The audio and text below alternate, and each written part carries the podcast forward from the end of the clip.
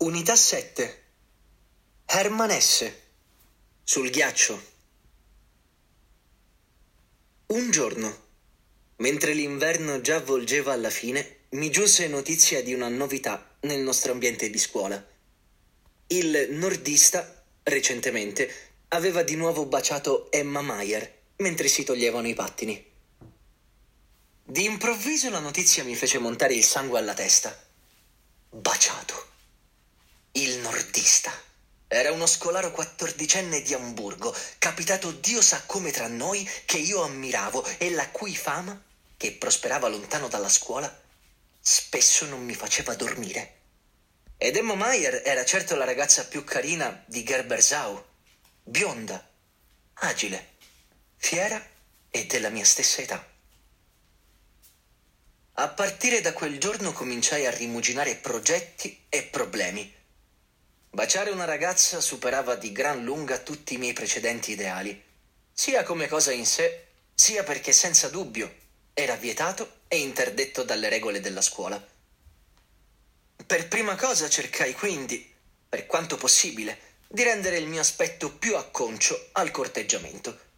Dedicai tempo e cura ai miei capelli, Controllai minuziosamente la pulizia dei miei vestiti, mi calcai con garbo il berretto di pelo sulla fronte e pregai le mie sorelle di darmi il loro foulard di seta rosa. Nello stesso tempo, sul ghiaccio, cominciai a salutare cortesemente le ragazze. Molto più difficile fu il primo approccio, perché in vita mia non avevo mai invitato al ballo una ragazza. Cercai di spiare i miei amici mentre eseguivano quel solenne cerimoniale. Alcuni si limitavano a fare un inchino e a porgere la mano. Altri balbettavano qualcosa di incomprensibile. I più si servivano dell'elegante formula Posso avere l'onore? Questa formula mi impressionò molto e mi esercitai a casa, in camera mia, facendo l'inchino davanti alla stufa e pronunciando le parole solenni. Era giunto il giorno del primo difficile passo. Con il batticuore, angosciato a morte come un criminale, andai verso la pista di ghiaccio. Percorsi due volte la pista in tutta la sua lunghezza, al massimo della velocità, e l'aria frizzante e i movimenti vigorosi mi fecero bene.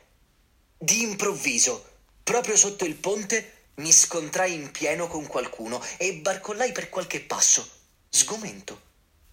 Sul ghiaccio era seduta la bella Emma, che evidentemente cercava di reprimere il dolore e mi guardava piena di rimprovero. Il mondo, davanti ai miei occhi, girava vorticosamente. Aiutatemi a tirarmi su, disse alle sue amiche.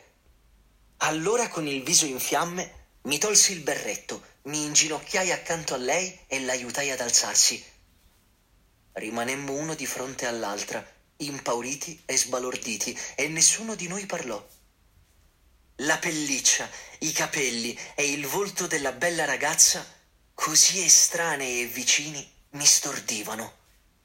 Pensai invano a un modo per scusarmi, ancora con il berretto stretto in mano, e d'improvviso, mentre un velo mi offuscava la vista, feci meccanicamente un profondo inchino e balbettai Posso avere l'onore?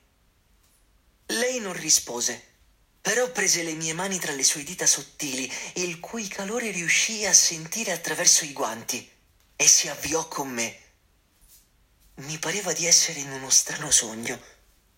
Una sensazione di felicità, vergogna, calore, desiderio e imbarazzo quasi mi toglieva il fiato.